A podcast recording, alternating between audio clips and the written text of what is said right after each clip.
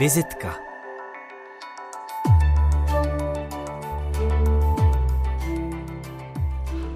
Jiskrou radosti, dotek hravosti, moment úžasu. I ty ve vás pravděpodobně vyvolají křišťálová svítidla, která působí jako nadčasová skulpturální díla. Navrhují je zavedení i začínající čeští i světoví designéři a to pro značku, kterou už 6 let vede Václav Mlinář. Absolvent Umprum o práci ateliéru Boma ostatně říká, nechceme dělat jen světla, která krásně svítí, chceme lidem do jejich interiérů přinášet hlavně emoce a atmosféru. S novými světelnými kolekcemi se za necelý měsíc chystají na veletrh do Milána. Teď je ale Václav Mlinář nikoli v Miláně, ale v Praze ve studiu eh, Českého rozhlasu Vltava je hostem vizitky a já ho srdečně vítám. Dobrý den. Dobrý den. A u poslechu samozřejmě srdečně vítám i vás, vážení. Dnešní vizitkou vás opět provede Markéta Kaňkova. Bytě mu teprve 34 let má za sebou Václav Mlinář bohatou profesní dráhu. Produktový design nejprve studoval na Pražské Umprum a to pod vedením Jana Němečka a Michala Froňka, které si pravděpodobně spojíte se studiem Olgoj Chorchoj. Studia v Praze mu ale nestačila a tak odjel do Londýna, kde znalosti designu prohluboval na londýnské Royal College of Art. Art. Profesní zkušenosti ale sbíral také ve Spojených státech nebo v Dánsku. Ještě v době studií založil se svým spolužákem z Umprum studio Deform, ve kterém se věnovali především produktovému designu. Před třemi lety se ale zaměřil na vedení studia Monument, které se stejným spolužákem Jakubem Polágem založili v roce 2019. Václav se tam věnuje široké škále disciplín, interiérové architektuře, kreativní reklamě, pop-upům nebo výstavám.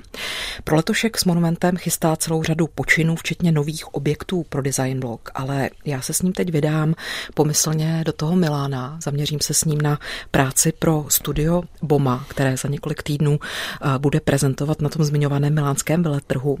Pokud vím, tak představit byste tam měli čtyři nové světelné kolekce, tak mě zajímá, jaké tentokrát budou? A budou zajímavé. Ještě vlastně jsme, jenom jednu z nich jsme zatím pustili ven, uh, furt je to novinka, ale uh, můžu, můžu vám je jemně popsat. Ano, to budu uh, vlastně ráda. Kdo to ještě neviděl, neví, co tam bude, ale uh, my jsme v, prosinci představili kolekci Muscles, nebo mušle, malé mušle, které jsem navrhl já uh, s naším týmem a jsou to vlastně malé mušličky, které se dá jako multiplikovat do různých trsů, uh, hrajeme se tam s barvama, s organikou vlastně vodní hladiny. A tohle je furt novinka, takže on to, my jsme si představili, ale ještě nikdo neviděl jako naživo, nebo málo lidí to vidělo naživo. Že to bude jedna věc. E, potom z tohle nápadu se zrodila i vlastně taková sesterská kolekce. E, je to větší mušle, e, která, kterou nazýváme AMA. A AMA je vlastně japonsky lovkyně perel. Hmm. A my tam právě máme jako obrovskou perlu, která je krásně skrytá dvěma půlkami skla. Je to opravdu obrovská kolekce, velký světlo. Hmm. A hrajeme sem zase s nějakým možností otevření a zavření té mušle. Dále tam máme novou kolekci od studia Dechem, které, s kterými spolupracujeme už hmm. vlastně od začátku. Krásná nová kolekce, zase hrajeme se s barvami a e, ta poslední kolekce je znova navržená mnou a jsou to takové bojky, jsou to zase obrovské kusy skla, na který jsme specialisti. Zase si hrajeme s barvou, gradientem a vlastním zdrojem světla, takže doufám, že to bude zajímavé. Hmm, hmm, takže chápu to správně, tak vedle studia Dechem jste hlavním strůjcem těch světel a jejich návrhů vy. A doteď to tak nebylo. Vlastně jsme, já se věnuju tomu, že uh, kurátoru všechny možný designéry, my nemáme interní designerský tým, my vždycky hledáme nové nápady všude možně. Hodně máme ta české designéry, protože máme tu plno uh, šikovných designérů. Boris Seklimka, zase slovenský designér. Rony Plesl, Jan Plecháč, Henry Vilgus. to jsou tak. jen někteří uh, z těch, a, se kterými pracujete. Katka Handlová, Olgor, Olgoj Chorchoj.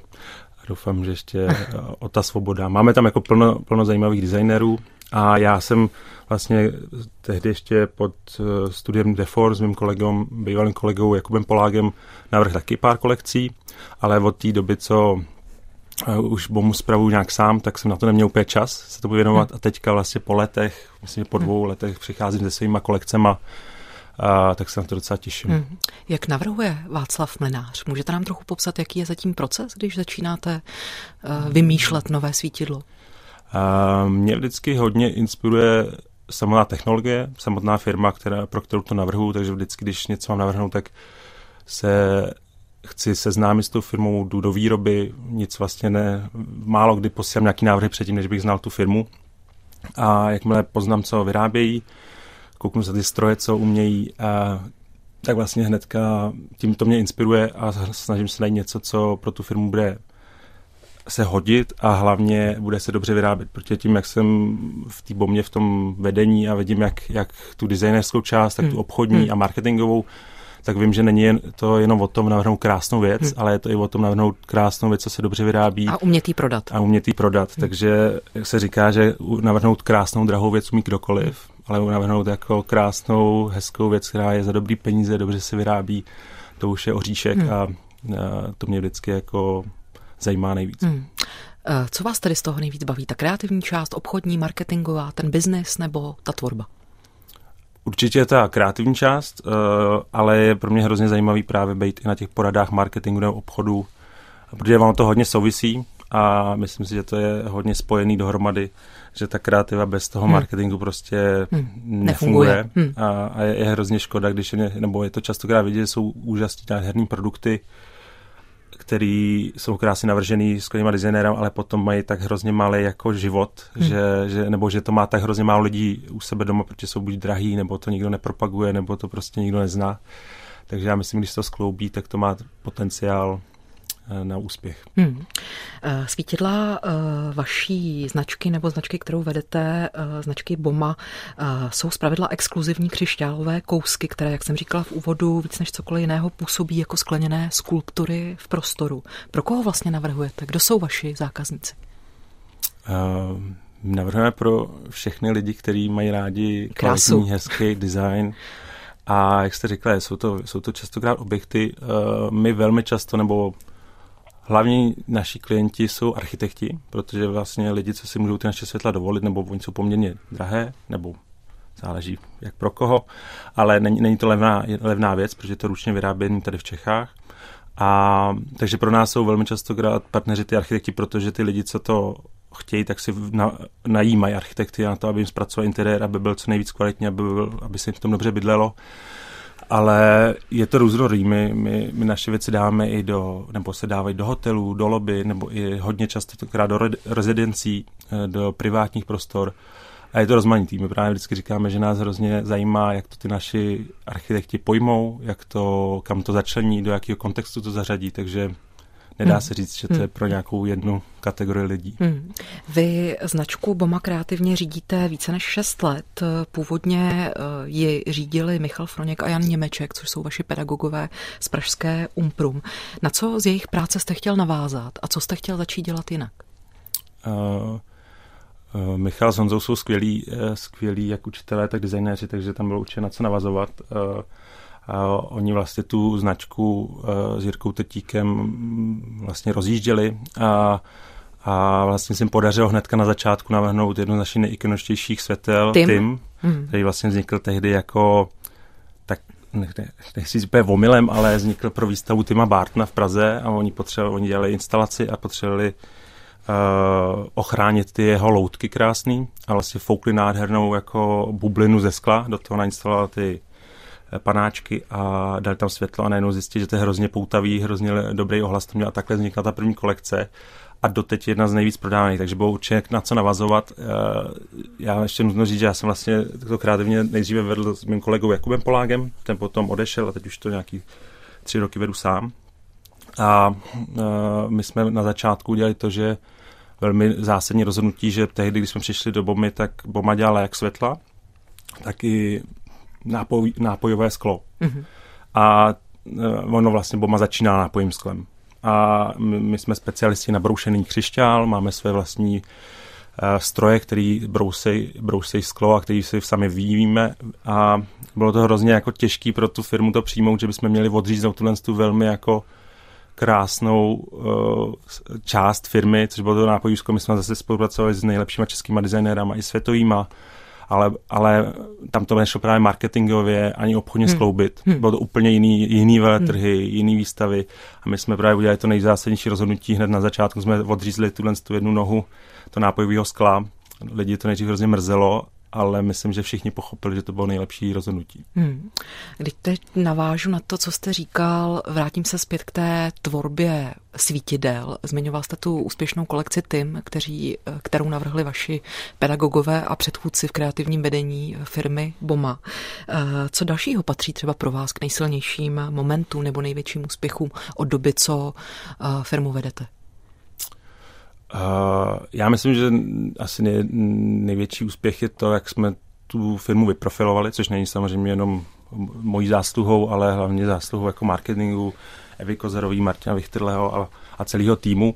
Uh, a mm, že jsme na začátku trošku nevěděli, kde jsme, kde stojíme, uh, kam patříme na tom trhu a to bylo vlastně naše hlavní, hlavní úkolem. A to jsme s Evou vlastně dlouho, dlouho hledali, kde sedíme a myslím, že teď jsme si to hezky Eh, definovali a, a tím eh, podle toho řídíme celý naší jakoby vizi, jak vypadají katalogy, jak vypadají stánky, hmm. s kým spolupracujeme. Hmm. Takže to myslím, že jsem rád, že už si to docela sedlo, ono to samozřejmě nikdy nemůže být statický, takže my furt jakoby se bavíme o tom, kam směřujeme dál, co bychom, do čeho bychom měli ještě jako investovat, do čeho ne, na co se víc soustředit, takže je to nekončící proces. Hmm. A kde tedy jste na tom světovém trhu? Uh, my jsme se tak zařadili do takového jemně luxusnějšího, eh, luxusní kategorie tělen z těch dekorativních světel. Uh, uh, jak jste to už vy krásně jako zmínila na začátku, snažíme se dělat uh, objekty. Já vždycky říkám, že to je něco mezi hmm. produktovým designem a objektem, hmm. uh, který velmi často se používá jako takový centrální kus interiéru. Hmm. Uh, velmi mnoho architektů to právě použije tak, že to je ta taková třešnička na dortu a většinou je to něco, já to trošku přirovnávám ty naše světla k modernímu krbu, jo, protože velmi často v našich interiérech nejsou krby hmm. a krb byl většinou místo, kde se lidi potkávají, kde se sedí a kde jako diskutují a ty naše světla to trošku plní, je to takový středobod prostoru a uh, samozřejmě víc a víc jdeme do té technologie. Nás baví vlastně si hrát s tou tradicí a technologií. Uh, to je možná důležité zmínit, že Eh, Boma eh, má sice teď nějakých 10 let, ale vlastně naše mateřská firma Bohemia Machine, eh, kterou Jiří Trtík zakládá už před 30 lety, je inženýrská firma a to je naše strašně silná doména, kde vidím, skoro nemáme konkurenci, protože my máme skvělou sklárnu, hmm. ale máme i skvělou tuhle firmu, která nám může pomoct realizovat úplně šílený nápady. Hmm. Takže my, když si vymyslíme nějakou krásnou kolekci, krásné světlo, tak my dokážeme i přesvědčit naše inženýry, aby vymysleli stroj, který nám s tím Jak pomůže. to udělat? Protože hmm. ty naše světla jsou strašně těžký. Hmm. Hmm. A vlastně jsme jedni z mála, kdo to umí foukat v takovéhle kvalitě. Je to i tí, tí, díky tomu, že tu technologii, ty sklárny si stavíme sami, ty naši inženýři nám s tím pomáhají a třeba je dobrý příklad je to, že ty, třeba ty tymy, ty mají 22 kilo skla hmm. a to je opravdu náročný a ty to naši vůbec... skláři by a. to prostě uh, neutáhli sami, takže jsme tam, naši inženýři vyrobili hydraulický rameno, který jim vlastně pomáhá to udržet, v jedné tu... fázi hmm. točit hmm. Tím sklem ve formě a to jim, ono to je furt hrozná makačka, ale, ale to jim trošku pomáhá, aby jim neodešly karpály v rukou a aby prostě mohli hmm. hmm foukat hmm. a hmm. pracovat. A pracovat, hmm, to je obdivuhodné. Já možná pošlu naše posluchače na stránky studia Boma, protože dnes ráno jsem si to ještě osvěžovala. Tam je opravdu celá řada pozoruhodných realizací. Člověk to vidí i v těch konkrétních interiérech a přesně jak jste říkal, to jsou opravdu středobody toho prostoru. Úplně nejšílenější nápad, který jste zatím realizovali. Nejšílenější nápad? Hmm.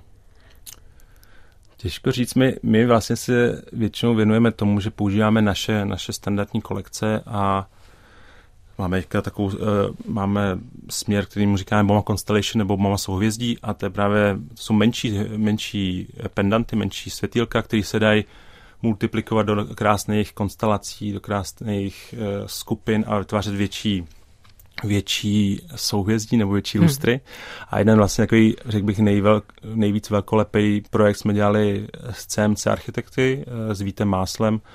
A tam bylo, že přišli za náma a chtěli do JNT banky navrhnout do vstupní haly nějakou skulpturu. Měli vizi, jak by to byla taková vlna, asi hmm. z 900 kusů skel. a my jsme právě s Jakubem navrhli ten jednotlivý světílko a vytvořili jsme tohle velkou vlnu a, a je to určitě zatím asi největší realizace, co jsme dělali. Hmm. Co vlny hudební? Kapela Glass Animals, to je možná trefně vybraná skladba na úvod, skleněná zvířata. Budeme hrát skladbu Heatwaves, proč jste ji zařadil? Uh, to mi ani nedošlo, že to je vlastně skleněný uh, zvířata, ale je to, je to kapela, kterou mám rád, je to britská kapela a je to jedna tak jako velmi pozitivní, uh, má to pozitivní energii a nějak velmi často to v našem studiu hrajeme. Na stanici Českého rozhlasu Vltava posloucháte vizitku Václava Mlináře, mladého českého designéra, jehož práce kombinuje inovativní technická řešení, stejně jako zkoumání materiálů a progresivní design. Václav v současnosti vede designové studio Monument, které před čtyřmi lety založil, zároveň ale působí jako kreativní ředitel ateliéru Boma, který se specializuje na navrhování a výrobu svítidel z českého křišťálu. Čtyři nové kolekce už za měsíc představí ateliér na veletrhu v Miláně Miláně a tam se chci ještě s vámi, Václave, eh, vrátit, protože bych byla ráda, kdybyste mi osvětlil, v čem je veletrh v Milánu specifický a čím se liší třeba od jiných evropských veletrhů. Uh, milánský veletrh je vlastně jeden z nejzásadnějších celosvětových eh, veletrhů, možná úplně nejzásadnější, nebo určitě nejzásadnější, jeden z nejstarších. Uh, je to veletrh, kam vlastně jezdím už od studií každý rok a Boma se tam pravidelně jako účastní. A je to jiný v tom, že vlastně design opravdu jako obklopí celé město. Jsou tam krásné instalace od uh, velkých firm jako Louis Vuitton nebo Audi přes menší začínající designery až po nějaký superstar designeři, Eh, jako Philip Stark nebo Brulak Brothers a, a další. Takže je tam opravdu to, je to týden nabitý takový inspirace a je to jak, jak v tom městě, což je právě dost specifický, tak je to i na klasickém výstavišti na Fieře, což je vlak, eh, vlakem nebo metrem, tam jde prostě asi tři čtvrtě hodiny a tam je zase obrovský klasický veletrh, kde je to opravdu o biznesu, o, o tom dělat velký obchody, velký čísla a tam jednou za dva roky, tam je více hal, myslím, že jestli nekecám 10 hal, velkých hmm. hal, kde hmm. jsou různý typy produktů od nábytku po kuchyně a právě, že jednou za dva roky vždycky tam je takzvané Euroluče, což je sekce toho výstaviště, kde se je zaměření jenom na světla, takže my, my většinou tam jezdíme jednou za dva roky eh, na, to, na ten velký veletrh, protože pro nás je to furt zásadní být na tom, na tom veletrhu, kde se dělá ten biznis. Já furt přemluvám naše vedení, že půjdeme do města, protože to město je hlavně o nějakým PR, o nějakém hmm. marketingu, o nějakým ukázaným nějakých jiný, jinýho přístupu. Ale, takže letos tam máme velký stánek, jsem hodně zvědavý, dostali jsme se právě do té dobré haly vedle eh, světové firmy, jako je Floss, Tom Dixon a ty budou jako naši sousedi, Hmm. Takže jsme Jste opravdu v dobré tý, společnosti, tý, té nejvyšší. Tý, jo, jo takže, takže se na to hrozně těším a máme konečně velký stánek, tak doufám, že to bude všechno dobrý. Spolupracujeme s italským studiem, architektama, který nám to navrhují, Studio Solaris takže si od toho slibujeme hodně. Hmm. Jak se vám daří dělat na takových eh, velkých veletezích ten světový biznis? Kolik třeba nových klientů eh, oslovíte nebo získáte na takovém veletrhu? To je určitě spíš dotaz na naše obchodníky, ale podle toho, co vždycky slýchám na těch na těch našich poradách, tak se to vždycky vyplatí a je to pro nás furt důležitý možnost, jak lidem ukázat ty hmm. naše produkty a ukázat jim My už nejsme úplně jako, my jsme do nedávna se furt brali za takový úplně nováčky, my už nějak, nějak už, už se tak necítíme, myslím, že už nás docela lidi znají. Máme právě partnery po celém světě, prodáme vlastně po celém světě, ale hodně si vybíráme, s kým vystavujeme. Takže je tam furt pro ty architekty a pro další naše potenciální klienty možnosti světla vidět naživo, což hmm. je hrozně důležitý. Hmm. E, tak, teď jsem vás možná trošku zaskočila tou otázkou na obchod, vy jste tady krásně odpověděl. Pojďme k vaší doméně, což je ta práce kreativní. E, mě by e, bavilo a zajímalo vrátit se zpátky do té sklárny, protože sklo je pro mě opravdu fascinující materiál. E, vy nejste sklář, tak by mě zajímalo, co všechno jste si okolo skla musel nastudovat, abyste byl schopen s ním jako designér pracovat. Co to vlastně všechno obnáší? Uh, ano, já jsem vlastně produktový designer, a, ale už, což je právě uh, třeba u nás na škole na Umprumce se učilo sklo, no, jako celý ateliér, mm-hmm. který vede Rony Plesl a já jsem byl v produktovém designu, ale my jsme vždycky i skrz Olgoj Chorchoj, Michala a Honzu jsme k tomu sklu uh, přičichli u několika pro, projektů během školy, takže už ty základy jsem se nějak dozvěděl na škole, ale pro mě je, myslím, že dobrý, že člověk není úplně expert na to, a, a naopak může být trošku přemýšlet, jak se říká, out Kreativní, of the box jo. Uh, a naopak posouvat ty skláře a ty technologie trošku jiným směrem, protože oni už v tom fakt uh, jsou někdy trochu zaciklený a dělají to tak, jak se to dělá a, hmm. a právě člověk, když jde trošku takhle z jiného prostředí, eh, že není sklář, tak může právě vidět v těch různých technikách a postupech možnost, jak jak využít třeba chyb a, hmm. a naopak je zvýraznit a udělat z toho jako designovou přednost. A nebo někdy právě oni říkají, no takhle je to špatně. A říkám, no to je nádherný, to naopak pojďme to, pojďme to zvýraznit, pojďme hmm. jako tu formu nechat, ať je, ať je víc studená, ať to ať to sklo je víc zvlnitý a, a takže, takže já myslím, že tam, já, já o tom sklu vím víceméně hodně po těch letech. Eh, všechny ty technologie, tam máme lisované sklo, máme tam pučku, máme tam ruče foukané sklo, takže lehané sklo, takže tam jsou různé postupy a furt mě jako baví zjišťovat nový a nový jako experimenty, protože z těch experimentů častokrát může zajít něco krásného nového. Hmm. A něco krásného a nového taky vzniká, nebo už možná vzniklo. Vy jste autorem skleněného objektu pro nový putovní projekt Design Blocku. Je to tak? Uh, ano, ano, to já právě nevím, jak, jak je to moc tajný nebo není tajný, ale, ale jsem součástí takového kurátorského výběru, eh, který připravuje Design Block. Uh, nechci prozrazovat moc, aby mě uh, ne, ne, za to ne, nehnali, ale je, uh, připravuje se projekt, který, který bude hodně zaměřený na sklo, na český sklo, měl by být putovní a právě, uh, aby při, při, ukázal to české sklářství a ten český design po světě.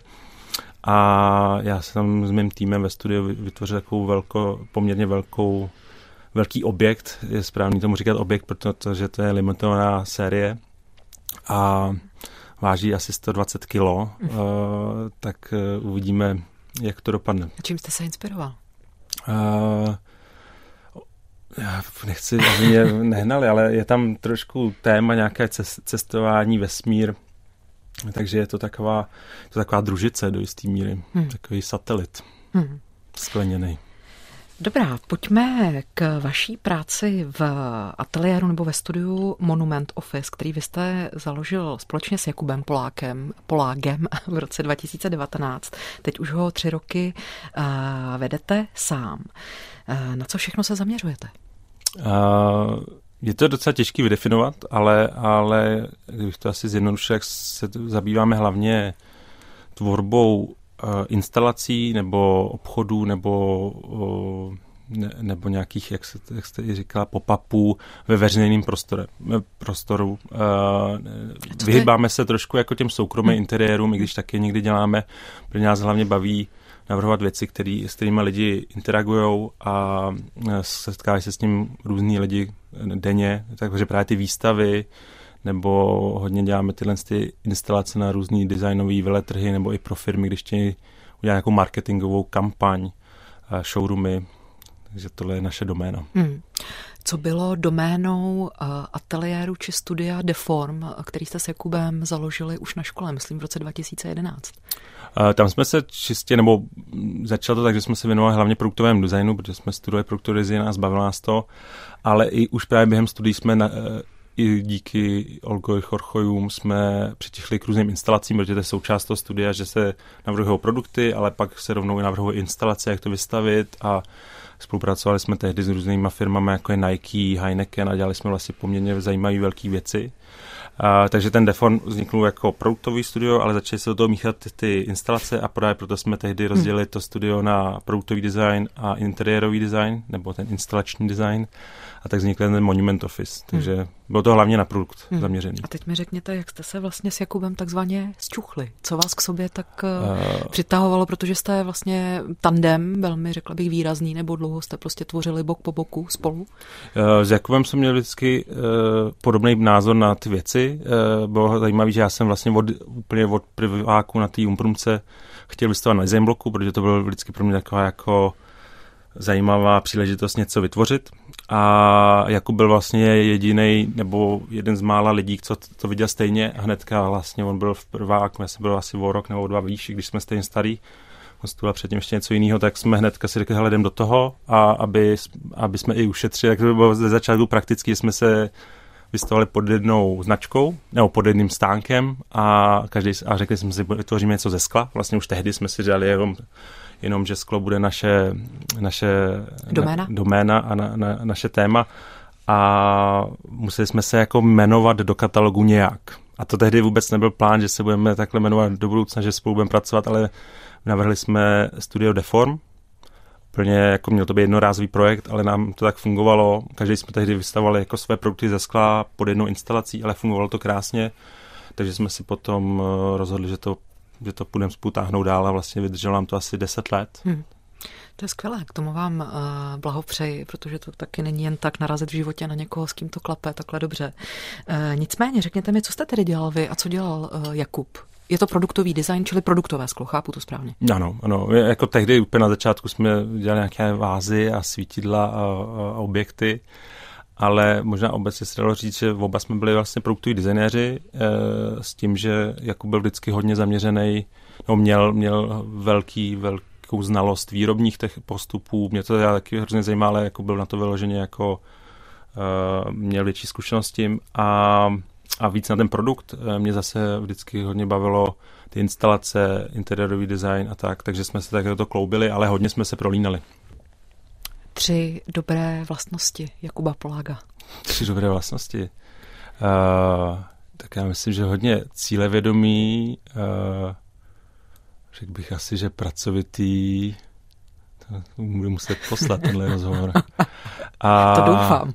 Mm, co další ještě? Uh, já myslím, že velmi komunikativní a že dobře uměl networkingovat, hmm. což bylo hodně, hodně, to, jsem, to bylo vlastně, jsme se od tak různě učili a tohle myslím, že byla super, super zkušenost. A vaše? Moje?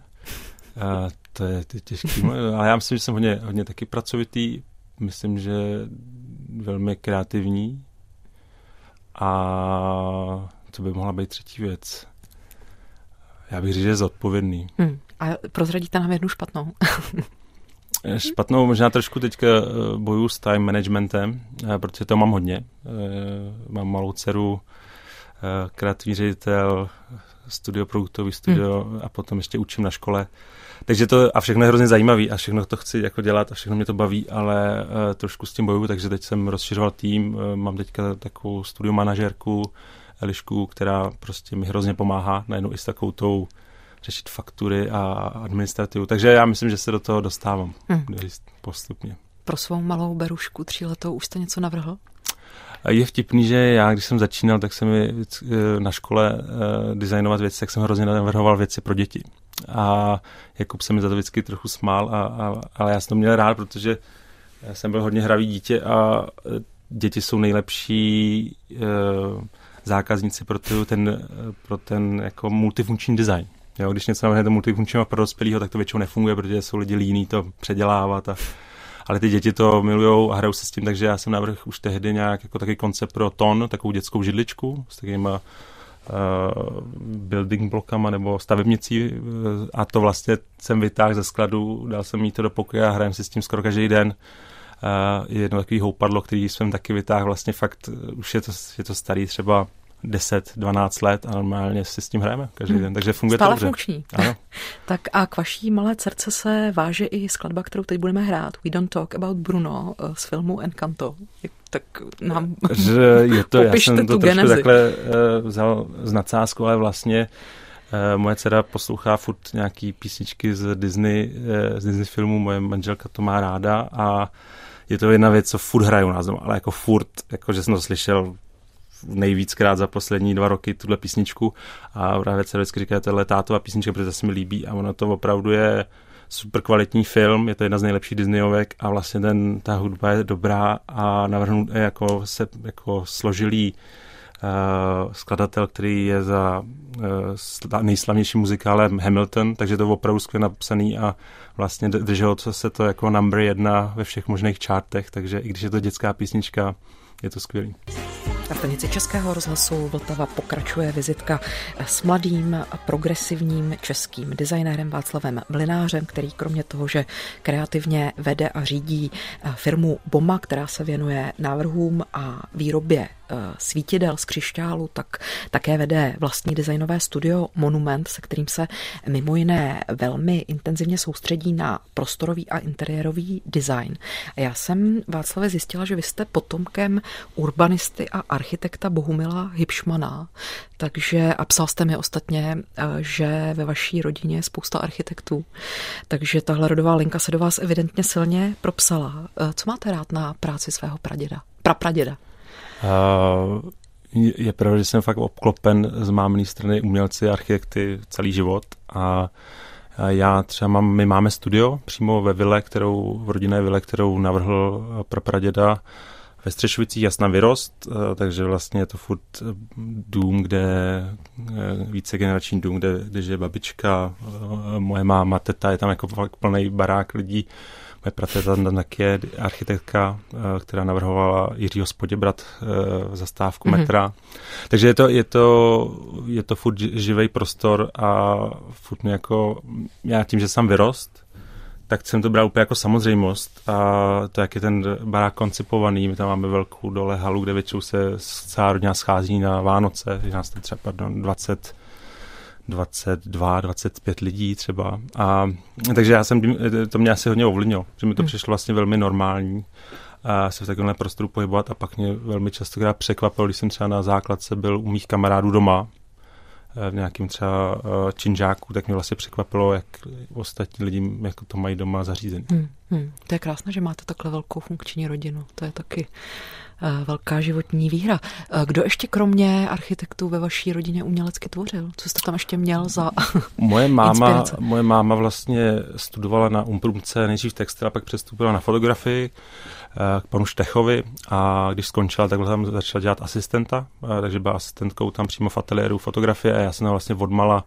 Ona nás měla, když studovala, takže já jsem tam opravdu jako od plenek jako chodil na tu umprumku, pamatuju, že jsem na vernisáže a na na, um, na diplomky a klauzury jsem chodil vždycky hmm. a vždycky mě nejvíc bavil produktový design, že tam to bylo jako nejvíc pochopitelný, míň o umění, víc o, o tom reálném životě.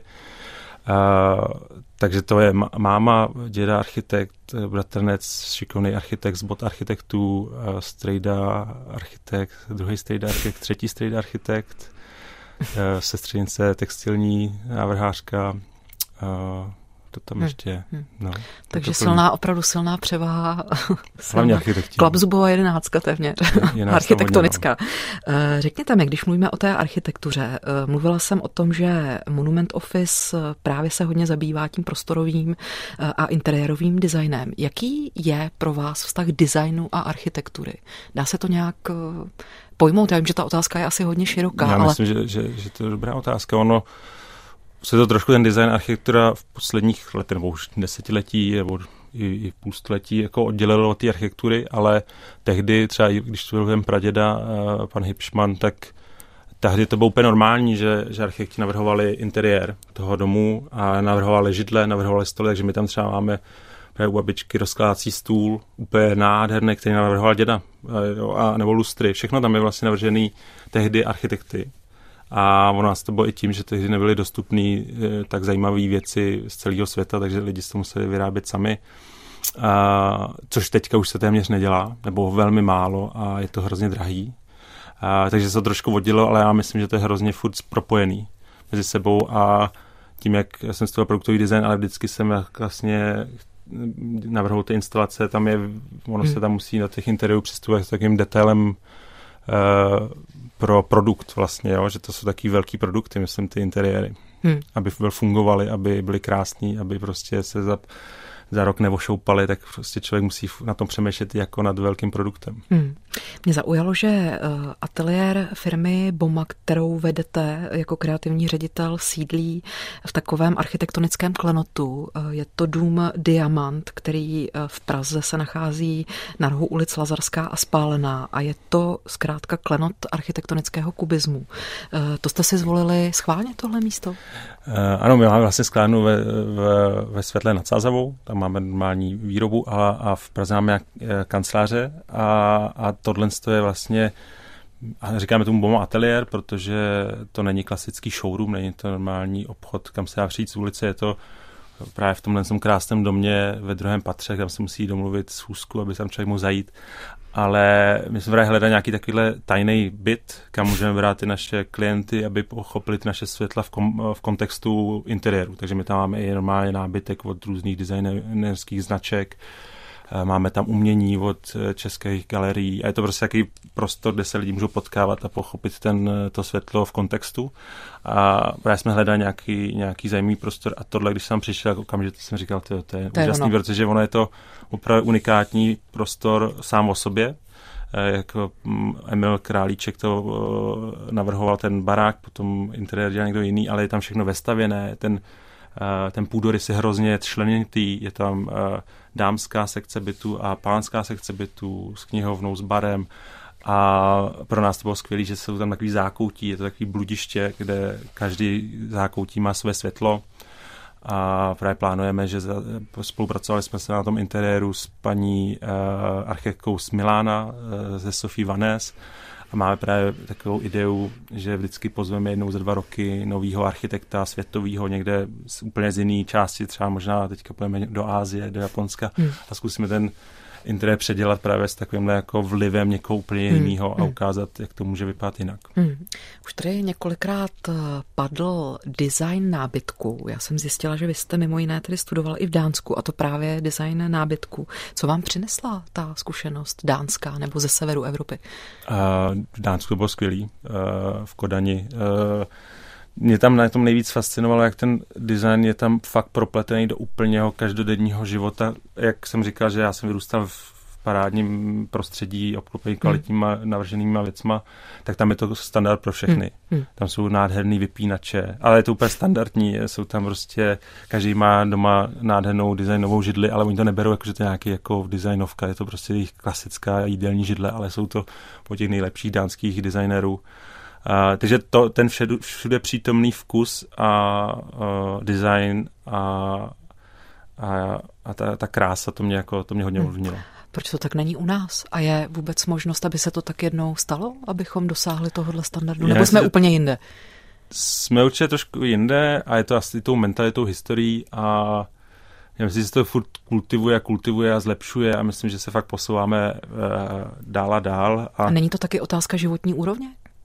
Určitě to bude i tím, ale myslím, že to ten vkus není o životní hmm. úrovni. Myslím, hmm. že je to i o tom, jak se jak funguje školství, jak, jak uh, obecně ty státní a uh, institu, státní a nějaký větší instituce k tomu přistupují, hmm. že vědí, že, že do toho se vyplatí investovat, i když to je třeba trochu dražší než ta nejnižší nabídka, ale že to prostě bude Eh, mít dlouhodobější dosah, eh, bude to mít i PR hodnotu, že prostě se na to, o těch interiérech nebo o těch eh, místech začne víc mluvit. Takže já, já myslím, že se to mění k lepšímu, ještě máme co dohánět, ale myslím, že si nemůžeme úplně stěžovat, že furt v té Evropě jsme na tom docela dobře. Hmm, ty jste krásně mluvil eh, o Dánsku a o tom, jak tam je design eh, zkrátka zcela běžnou a naprosto samozřejmou součástí života takzvaně obyčejných eh, lidí. Jak je to v Anglii, kde vy jste dva roky studoval na prestižní Royal College of Art? V Anglii je to tam je to vlastně taky nějakým způsobem zajímavé, jak, ta, jak Anglie byla vždycky velmocí, industriální velmocí, tak je tam taky hrozně moc eh, no, těch starých věcí, které jsou navrženy hrozně kvalitně a je tam vidět, že to má hrozně dlouhou taky historii, ale myslím, že se to trošičku vytrácí, že tam to už tolik tako, že už to není tak silný eh, v Londýně, já jsem studoval v Londýně, takže tam je to zase hrozně multikulturální prostředí. A to je na tom hrozně zajímavé, že tam je to hrozně jako bohatý v tomhle tom.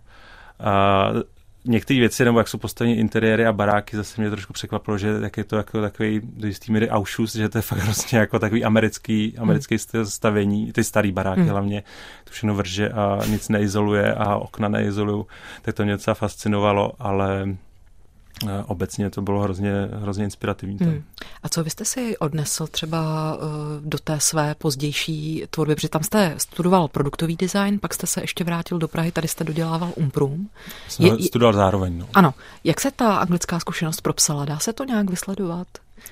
Uh, určitě. Já, já jsem tam měl totiž hrozný štěstí na, na učitele. Já jsem tam měl Dara Bishopa, Oskara uh, Nýma, uh, teď si nespomínám na příjmení, pardon, ale byli, byli úplně úžasní. Já jsem vlastně tam studoval něco, čemu jsem vůbec nerozuměl, protože do té doby jsem, já jsem studoval u Olgoju, pak jsem šel na stáž k Jiřímu Pelclovi, k Evě Eisler, do Dánska. Všude to bylo trošku jako, nechci říct podobný, ale bylo to furt něco, když jsem se připal jako jistě.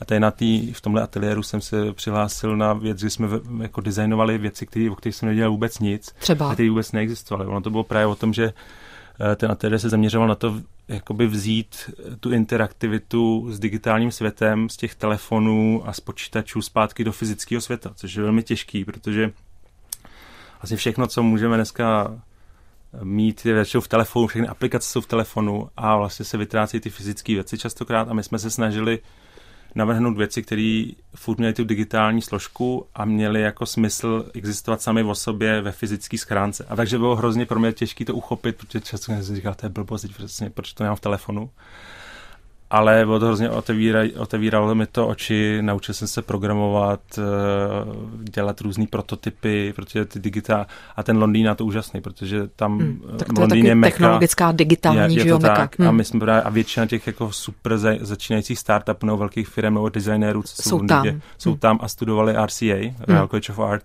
takže tam bylo hrozně jednoduchý na ně fakt zaťukat nebo napsat mail, hele, studuju tohle, potřeba bych se s vámi pobavit a oni vám hrozně rádi pomohli, hmm. otevřeli ty jejich jako hlavy a, hmm. a bylo to úplně, úplně úžasná zkušenost. To je super, to je moc zajímavé. A co Amerika? S Amerikou, já jsem tam studoval na, na střední jenom jako kvůli uh, angličtinu jsem tam měl na výměný pobyt asi na půl roku, ale vlastně teď, teď s tou Amerikou trošku mám vztah tím, že učím na North Carolina State University, která je, to je obrovská velká univerzita v Americe. A oni mají takovou specialitu, mají detašované pracoviště v Praze, oni mají jenom tam a, a tady mají jeden barák hmm. na, na staroměstském náměstí. A mě sem jezdí vlastně studenti, každý semestr většinou takových 12 studentů a já s ním mám normálně hodiny designu a snažím se nějak jako posouvat dál. A je to vlastně zajímavé, jak, jak ten přístup je trošku jinačí. Je to trošku, jako jsou tam furt hrozně šikovní lidi taky, ale přijde mi, jako kdyby je to tolik, tolik nezajímalo, nebo možná hmm. mají ty jiný preference, když cestovat a tak, hmm, ale... Jasně, nejsou tak průbojní jakoby a, na té a, profesní cestě. čekají, že, že, že, jim to, jako že jim to naservírujete. Naservírujem, protože hmm. a jakoby skoro mám někdy pocit, že čekají, až, až jim to vymyslím, což hmm. samozřejmě dělat nechci. A a jsou, mají vlastně ty portfolia všichni stejný, jo, že tam jdou jakoby, mají ty úkoly všichni stejný, každý rok vidíme ty stejné úkoly, jak se opakujou a troš, ale vždycky tam jsou výjimky, že jsou fakt šikovní někteří, ale častokrát si právě říkám, jak to s ním dopadne, že mě zajímalo, jako co budu dělat po té škole, jestli s tím přístupem, kde to vlastně za stolik nezajímá, uh, jestli, jestli uspějou. Hmm. Vy jste před eh, malou chvílí velmi eh, poutavě mluvil, teď teda nevím úplně, jestli jsem to pochopila správně, o tom, co jste studoval a dělal v té Anglii, nějaký průmět jakoby digitálního světa do světa Fyzický. reálného, ano, ano. fyzického. A tady v tomto ohledu mě napadá udělat teď takový oslý můstek eh, k jednomu z projektů, který děláte eh, se svým ateliérem Monument. Je to nové interaktivní, eh, nový interaktivní institut paměti národa v Brně. Teď tady nevím, jestli můj oslý můstek vůbec je tady na místě. Je nebo není? Je určitě. Je jo. to, je to uh, právě z paměti národa, s Pozbelům děláme tuhle tu věc, celý projekt už asi tři roky. Je tam do toho zapojený i, i med, multifun, jak se jmenují, 3D Sense, který dělají hlavně jako tu digitální část toho projektu a kreativní. To je taková právě uh, multidisciplinární projekt, kde se snažíme vyprávět ty příhody 20. století novou formou, a hlavně oslovit i mladé publikum. A už to bylo v Plzni, eh, v Pardubicích už to funguje rok a teďka vlastně připravujeme Brno a, a plán je takový, že, že to půjde i do dalších krajských měst. A je o tom právě, že lidé tam, má, má, každý člověk má na, na krku iPad a sluchátka. A ten iPad vlastně funguje jako takový průvodce tou výstavou a člověk prochází jednotlivé zastavení uh, jako a prožívá si příběh jednoho z těch uh, pamětníků. Mm-hmm. Ale je tam vlastně, na začátku si člověk vybere mezi třema nebo čtyřma pamětníky, takže je to právě dobrý, že na tu výstavu se dá jít vícekrát a člověk tam a zažije každé jiný příběh, jiný příběh hm. a právě koncept je takový, že to má dlouhodobě fungovat ta výstava a těch příběhů hrozně moc a my to rozvíjeme na takové epochy, teď jsme začali druhou světovou válkou, ale právě je tam další epochy do 20. století, které by měly vznikat do budoucna, takže vlastně eh, je to tak, že ta výstava je živá a bude se furt obměňovat, ale je to tak, že třeba za rok tam člověk může přijít na Pražský jaro, nebo na druhou světovou válku, nebo na první republiku a bude to furt, furt jakoby se updateovat, obnovovat, takže doufám. A, a teď jsem tam zrovna nedávno byl s, s mojím studiem, s mými lidmi ze studia, aby jsme to prošli, když už je finálně hotový, my jsme tam byli xkrát na testy a byl jsem hrozně milé překvapený, jak to, jak to funguje, jak to zajímavý a jak ten obsah, který vytvářel právě 3D Sense, uh, skvěle funguje. Hmm. Jaké historické období z těch, které jste právě vyjmenoval, uh, by nějak víc dohloubky zajímalo vás? Zajímá vás historie? Uh, zajímá, já jsem sice studoval humanitní gymnázium, ale ne, přírodovědné, pardon, přírodovědné, právě jsem studoval, kde dějepis skončil někdy ve druháku, ale rozhodl jsem se, že to budu maturovat, takže jsem to potom všechno musel dohánět a hrozně mě to zajímalo a hrozně mě mrzelo vlastně, že na těch středních školách se skoro to 20. století málo probírá, který za mě je absolutně zásadní. A, a, a studenti o nich vidí hrozně málo. Řeším mám pravěk hrozně dlouho. A když jsem si tam jako čet o těch e, různých historických událostech 20. století, jak jsem neopochopil jako mnoho věcí, co, co se děje teď. teď. Přesně tak. Takže myslím, že je to hrozně důležité furt připomínat a dneska, co se děje ve světě v politice, tak tu historii fakt bychom měli zapomínat. Hmm. Sledujete dění ve světě? Jste homopolitikus, jak s oblibou říkám? Studujete, uh, sledujete politiku? Sleduju až právě moc, eh, že, že jsem takový jako až závislý na těch zprávách a řekl jsem si, že nesmím víckrát jednou denně to číst ty zprávy, protože to musí říkat, že je fakt velká prokrastinace, že člověk furt, furt uh, baží po těch nových zprávách, ale vlastně nic tak často se neděje. A, a ono ještě politika je pro, pro mě hodně zásadní tím, že eh, jak jsme se bavili o mý rodině, tak mámina část je plná umělců, architektů, ale zase tátova část je plná politiky, velvyslanců a novinářů. Hmm. Takže já jsem s tou politikou byl úplně odmala konfrontován velmi, velmi zblízka. A, takže babička byla velvyslankyně v Americe. A, takže mě to vždycky zajímalo a vím jakoby to je z té druhé strany. Takže je to zajímavé to pozorovat. Politiku jste ale předpokládám nikdy dělat nechtěl. Já ne, já myslím, že to nechávám bráchovi, já se v té kreativní části, brácha je, je právník a myslím, že, že jednoho dne ho možná v té politice uvidíme, protože opravdu by mu to šlo a tak uvidíme. Na jakém je křídle? Le- levé, pravé, střed? já myslím, že ty křídla se hrozně už jako ano, smívají, smívají a stírají. Já myslím, že pravostřed, no. Já hm. myslím, hmm. že... A co dělá? Právník je. Ale konkrétně v té politice? Ne, on nedělá, on nedělá politiku. Ale směřuje jakoby... Ne, nesměřuje, já si z něho vždycky dělám srandu, jenom si eh, říkám, že jednoho dne by mu to třeba šlo, že hezky umí mluvit, hezky umí prezentovat, takže, ale on říká, že ani náhodou, ale já myslím, že ještě uvidíme za pár let. Tak hezky mluvit, hezky se prezentovat, ale především taky dělat skvělý, eh, řekla bych, světový design. Umíte Václave i vy. Já moc děkuji, že jste eh, o své tvorbě přišel dnes na Český rozhlas Vltavu mluvit a pobyl jste tu s námi hodinu. Díky moc, se vám dál daří. Děkuji, o to příjemný. Zpěvačka Santi Gold a Les Artistes, poslední skladba, kterou budeme hrát. Krátký komentář. Zase je to taková pozitivní, eh, hezká hudba, kterou často hrajeme v ateliéru. Eh, Sandy Gold je, je kreativní, kreativní zpěvačka, která má zajímavý klipy, eh, je taková, taková jiná, takže doporučuji se kouknout na její klipy, je to docela šílený. A já doporučuji podívat se na to v detailu a vizuálně, abyste to viděli tváří v tvář, co dělal a dělá náš dnešní host a myslím, že ještě dlouho dělat bude. Václav Mlinář. Markéta Kaňková se v tuto chvíli loučí z Vltavského studia, tady zpěvačka Santi Gold a nezbývá než říci, buďte s námi, buďte s Vltavou.